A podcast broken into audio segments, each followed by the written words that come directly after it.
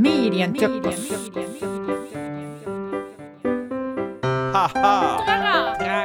Medienzirkus. Das Elternkindermagazin mit viel Trara.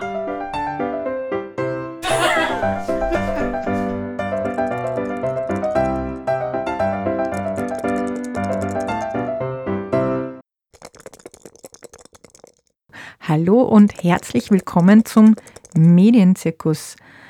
Medienzirkus Nummer 17. Es begrüßen euch Rosa aus Meidling. Und Wolfgang aus Kritzendorf. Wir widmen uns im Medienzirkus all möglichen Themen, die sich mit analogen und digitalen Medien beschäftigen und dem rundherum, das die Erwachsenen und auch die Kinder und Jugendlichen im gemeinsamen Alltag mit Medien beschäftigt. Das machen wir beide aus der Perspektive von Eltern und aus der Perspektive von Medienpädagoginnen. Heute jonglieren wir im Medienzirkus zur Abwechslung wieder mal mit analogen Bällen und diesmal geht es ums Thema analoge Spiele erfinden. Aber bevor wir uns mit dem beschäftigen, einmal ein Blick zurück. Wolfgang, ähm, die letzten zwei Sendungen haben wir uns mit Aufklärungsmedien beschäftigt. Gab es da noch irgendwas, das sich bei dir ergeben hat oder wo du Feedback bekommen hast zu Medienzirkus 15 und 16? Bei mir war es so, dass ich eben inzwischen wieder einige Elternabende hatte und auch Elternfortbildungen. Und äh, was ganz toll ist, dass ich da jetzt ganz viele, also durch unsere eigene Recherche, ganz viele Sachen weitergeben kann, ganz viele Links und auch TikTok-Kanäle, wo man sich eben zum Thema Sexualpädagogik selbst informieren kann als Kind und als Jugendliche, Jugendliche. Und habe da auch selbst sehr viel dabei gelernt, muss ich sagen. Also die digitalen Kanäle sind für mich jetzt mit meinem Kind noch nicht so wichtig und spannend, aber ich kann noch recht viel dort lernen. Ähm, was mich seit der letzten Sendung sehr beschäftigt hat oder schon ein bisschen länger, ähm, sind Kindermedien allgemein in Österreich und das hat sich mit, der, mit dem Krieg in der Ukraine nochmal verstärkt, weil ich gemerkt habe, wie schmerzlich so ki richtige Kindernachrichten in Österreich fehlen. Ähm, und ich weiß nicht, wie es euch da draußen geht, aber auf jeden Fall gibt es jetzt mal die Ankündigung, dass es vielleicht wieder eine Mini-Zip oder sowas in der Art geben wird. Mich würde interessieren, ähm, wo findet ihr da draußen gute Kindernachrichten, gute Nachrichten, die für Kinder und Jugendliche aufbereitet sind? Ähm, wie informieren sich eure Kinder über das tägliche Weltgeschehen oder das wöchentliche Weltgeschehen? Vielleicht schickt ihr uns mal ein paar Tipps und Hinweise. Auf Instagram oder auf Facebook oder gerne auch an medienzirkus.o94.at.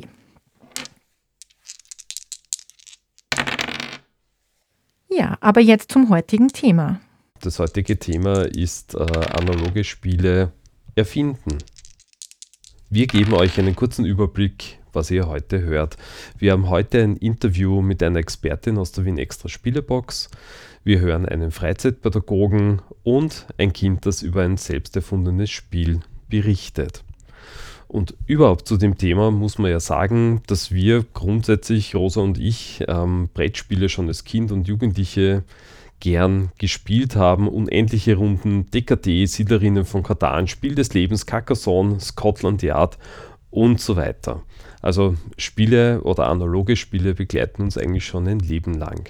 Ja, für mich war das immer ein recht, recht feines Moment. In meiner Familie ist sehr viel gespielt worden, in meiner Großfamilie, im kleinen Rahmen, ähm, in den Ferien eine Woche lang im verregneten Gartenhaus der Oma, DKT spielen, endlos, Schulden anhäufen. Oder eben mit, äh, mit, mit der Großfamilie des Bauernroulette, wenn du das kennst, oder irgendwelche Kartenspiele mhm.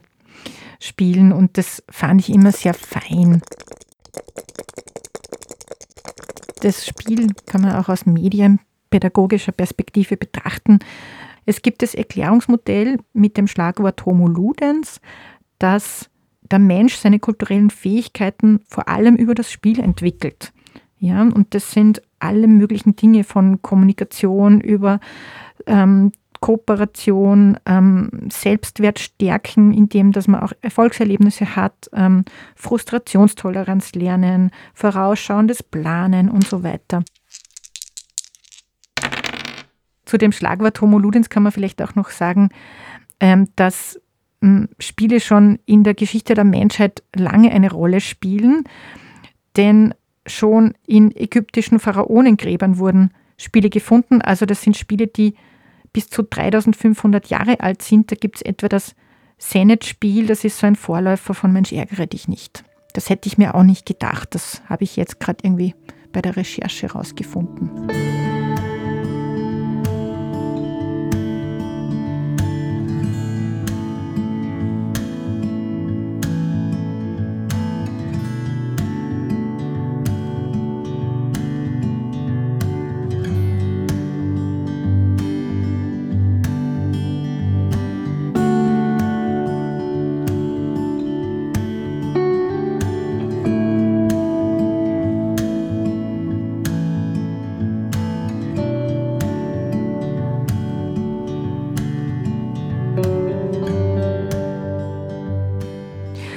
Aber heute geht es ja ums Spiele erfinden.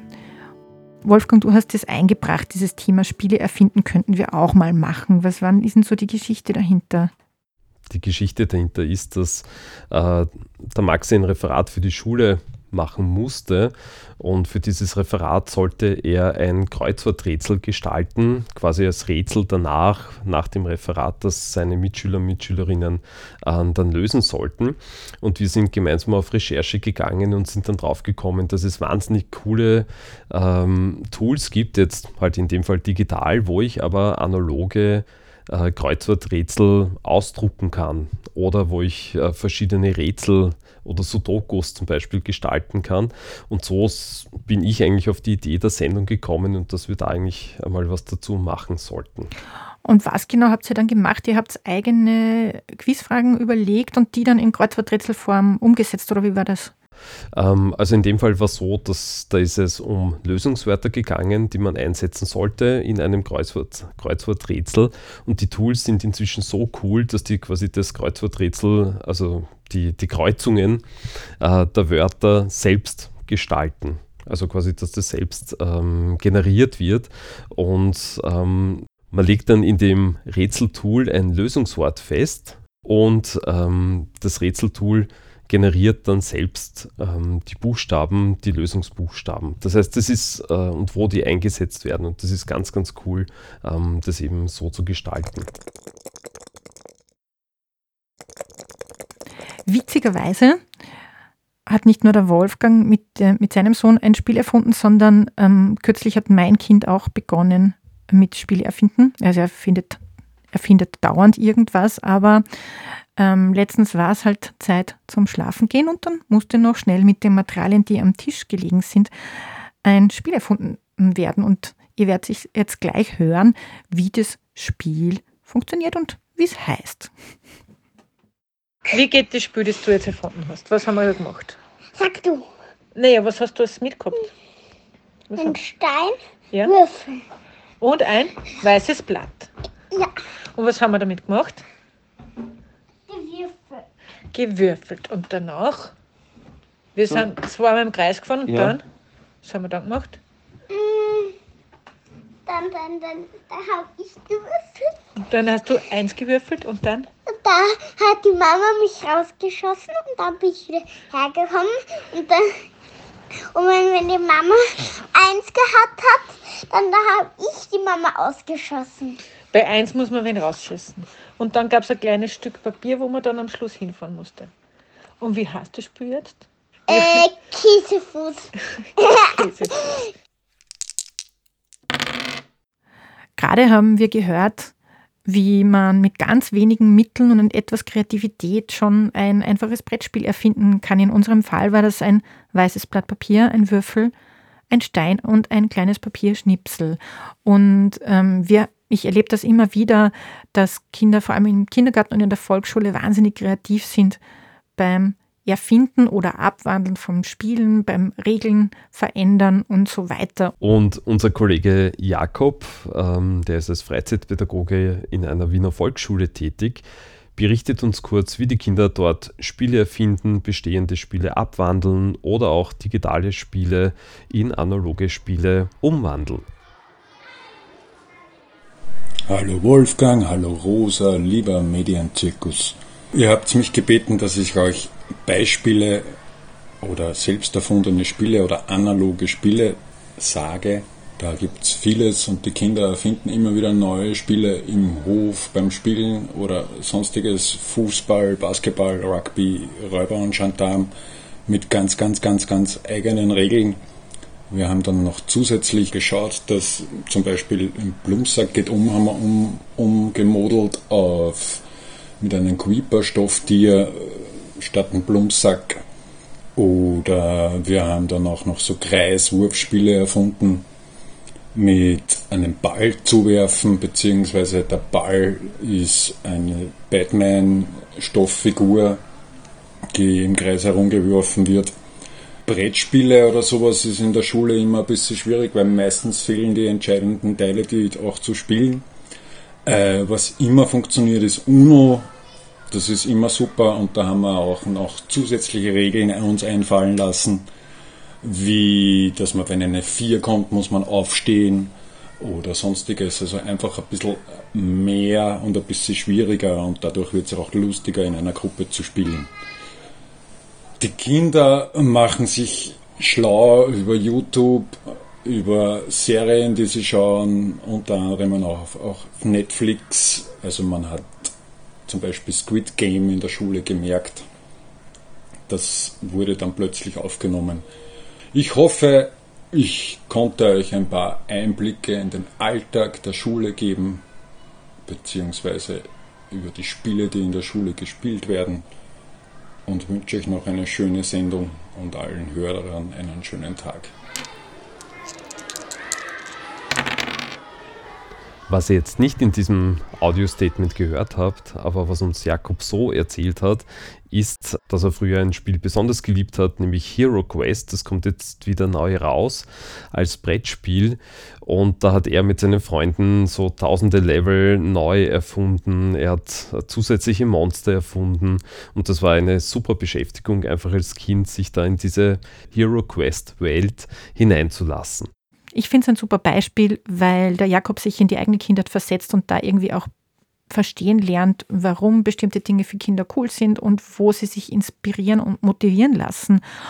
Und mit dem Gedanken kann man auch ganz gut an die kindliche Lebenswelt anknüpfen, weil Spiele ja auch gut zur Wissenssicherung, für Lernzwecke und zum Vermitteln von Dingen passen. Und das haben wir auch so in der Arbeit mit anderen Freizeitpädagoginnen gemerkt. Die waren da super kreativ bei einigen Workshops von uns und haben ähm, Themen, die die Kinder beschäftigen, aus zum Beispiel Videospielen wie Fortnite oder Among Us genommen und haben dann analoge Spiele daraus gemacht. Zum Beispiel hat jemand aus Fortnite Battle Royale und dem Rechenkönig ein Brettspiel erfunden. Ja, und ähm, die Kinder haben das dann sehr geliebt. Ich habe jetzt ganz oft Sachen gesehen, wo mit Harry Potter-Motiven zum Beispiel auch gearbeitet wird für Lernspiele, weil er sehr beliebt ist noch in der Volksschule und ein bisschen bei älteren Kindern noch. Und ich habe mal mit Studierenden gearbeitet und die haben sich überlegt, wie sie diese komplizierte Studieneingangsphase erstsemestrigen Studienanfängerinnen vermitteln können, damit die verstehen, auf was sie wirklich Wert legen müssen, weil es war klar, wenn man das Falsche tut, dann kann man ganz schnell innerhalb von einem Semester den Zugang zum Studium verlieren.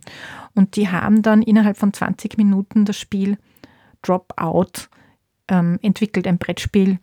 Ähm, so ein bisschen wie das Spiel des Lebens, wo dann auch so kleine Hürden aufgetaucht sind und man musste Entscheidungen treffen, in welche Richtung man geht oder eben wie mit Glück auch würfeln. Das hängt nicht alles von der eigenen Entscheidung ab und so. Und das war eine ziemlich gute Illustration und Wissensvermittlung dann, dass man versteht, was da so abläuft. Das hat mich recht fasziniert damals.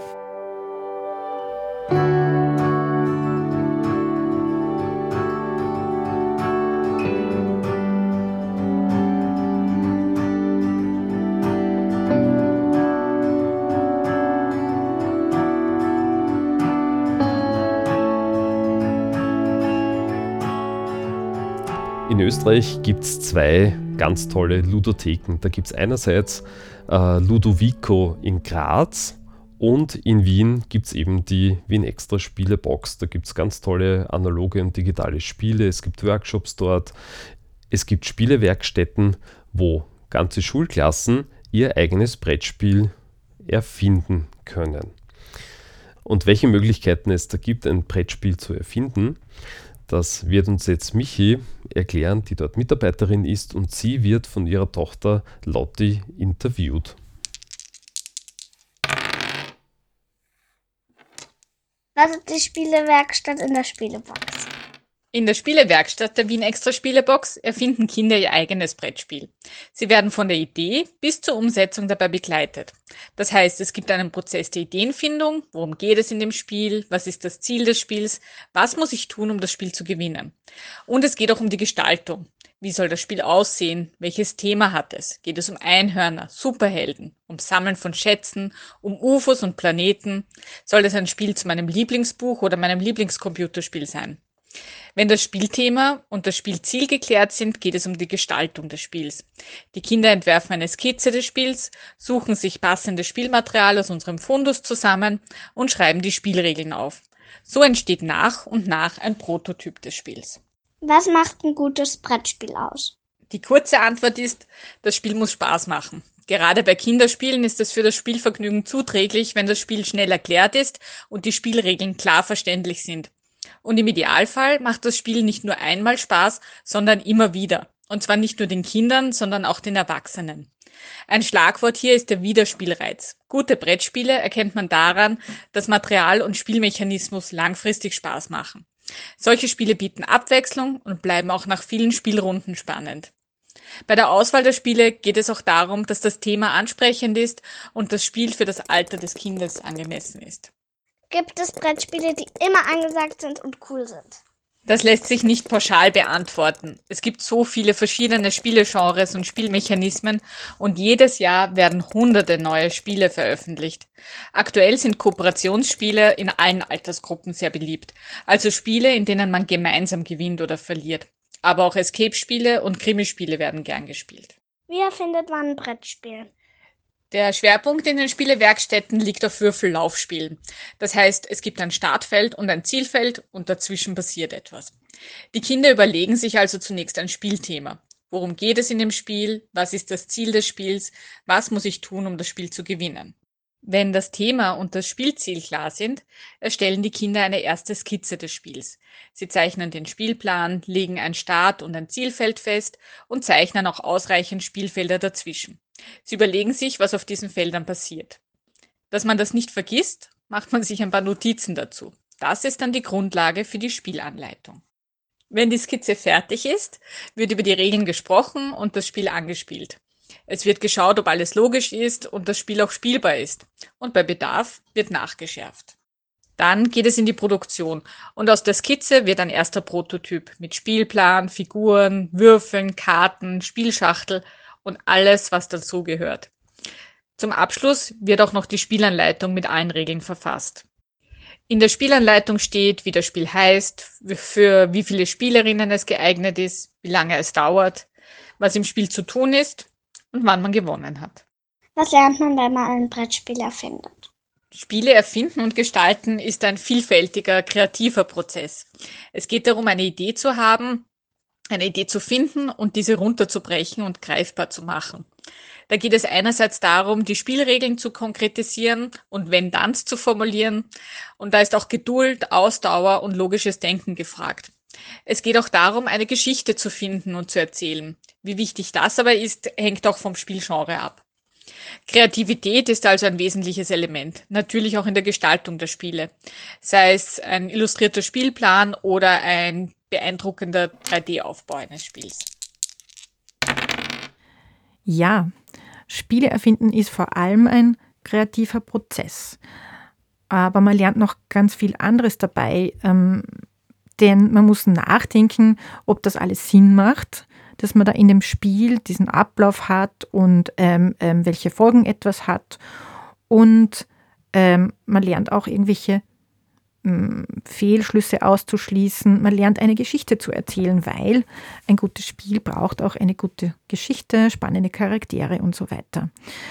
Was mir persönlich noch an einem guten Spiel wichtig ist, ist manchmal auch, dass es schön ausschaut, sich gut anfühlt, dass es vielleicht witzig ist oder besonders spannend, je nachdem, auf was ich gerade Lust habe. Zum Erfinden eines Spiels kann man sich ja auch von Materialien inspirieren lassen und da braucht man oft gar nicht viel. Ähm, vielleicht gibt es wunderschöne Muscheln aus dem Urlaub oder irgendwelche bunten Kapseln, die man noch von den Tetrapacks über hat oder Glassteine oder ein paar übrig gebliebene Spielfiguren aus dem Kinderzimmer, aus denen man dann ein neues Brettspiel basteln kann. Ähm, eigentlich kann man aus fast allen kleinen Dingen ein Spiel erfinden. Man kann sich aber genauso von ähm, verschiedenen Reisen, von Büchern, von Serien inspirieren lassen. Oder man macht einfach Upcycling aus alten Spielfiguren. Genau, ein super Beispiel ist da von unseren Kolleginnen aus Luxemburg von BeSafe. Das ist so das safe Internet von Luxemburg. Die haben da immer so Lego-Figuren genommen und haben damit Spiele zum Thema Big Data und Privatsphäre, Überwachung in Medien zum Beispiel entwickelt und einfach ähm, diese Spielfiguren dazu verwendet, um ein Brettspiel zu gestalten und Wissen zu Datenschutz zu vermitteln. Mhm.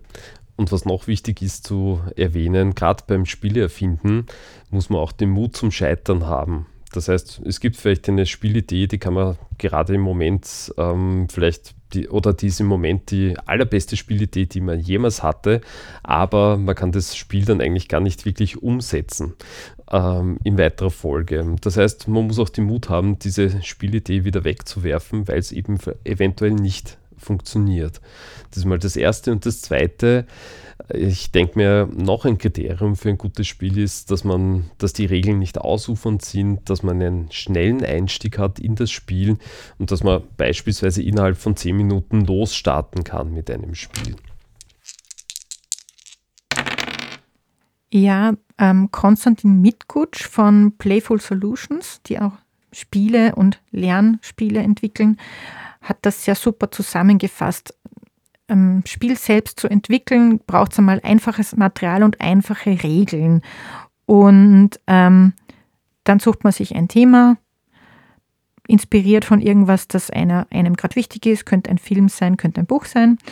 Und dann äh, sucht man sich drei Verben oder Tätigkeiten und stellt sich eine Stoppuhr auf fünf Minuten und versucht innerhalb dieser fünf Minuten mit den drei Verben, dem Thema und mit maximal drei Regeln ein Spiel zu erfinden und das aus dem Bauch heraus.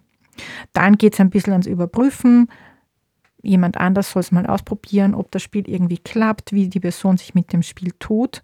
Und dann kann man das nochmal ein bisschen abklopfen, ob das so funktioniert oder nicht. Und wie der Wolfgang schon gesagt hat, manchmal muss man auch schmerzlich erkennen, dass ein, eine wunderbare Idee in der Praxis einfach nicht gut umsetzbar ist. Wieder zurück an den Start und neu erfinden. Ach so, natürlich. Und wenn das Spiel funktioniert, dann klopft sie euch natürlich auf die Schulter und spielt es weiter und im besten Fall könnt ihr es dann noch an einen großen Spieleverlag verkaufen. genau. Genau. Ganz, ganz wichtig.